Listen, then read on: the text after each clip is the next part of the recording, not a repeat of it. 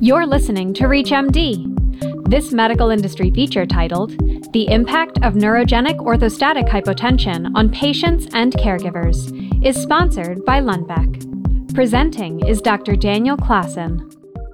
Hello, my name is Doctor Daniel Claassen, and I am the Chief of the Behavioral and Cognitive Neurology Unit at Vanderbilt University Medical Center in Nashville, Tennessee.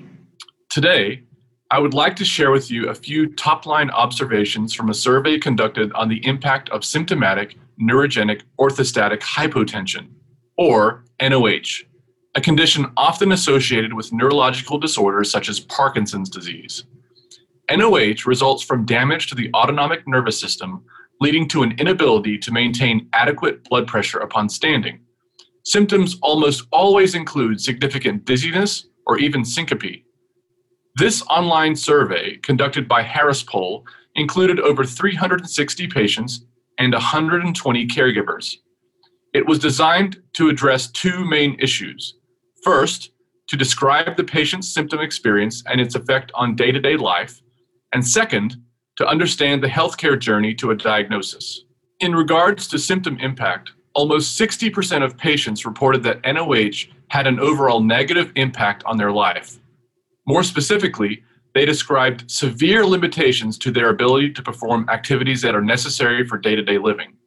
Over forty percent of patients indicated that they had stopped or reduced exercise, chores around the house, or spending time outside the house because of their N O H symptoms. The key takeaway from this is that the burden of symptomatic N O H is far from trivial.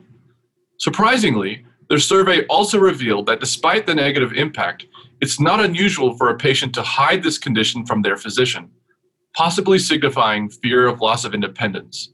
Concerning the patient journey, it typically takes years and sometimes three or more different physician consults for patients to get an accurate diagnosis.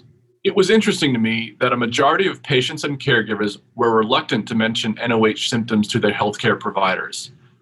This suggests to me that as clinicians, we may need to be more inquisitive about autonomic symptoms, especially with our patients with neurological disorders such as Parkinson's disease, Lewy body dementia, or multiple systems atrophy. We need to be aware there was a substantial percentage of patients who did not feel they had adequate control of their N O H symptoms and did not receive counseling or medication to manage their symptoms. The encouraging part of the survey was that patient responses show that they are typically satisfied when their symptoms are managed. About seventy percent of the patients perceived that their symptoms improved following a formal diagnosis of N O H.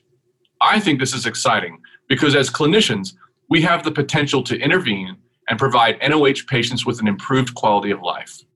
In closing, I hope that this brief introduction persuades you to read the full article, which can be found online on the program's webpage.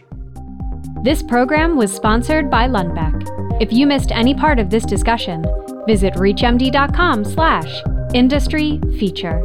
This is ReachMD. Be part of the knowledge.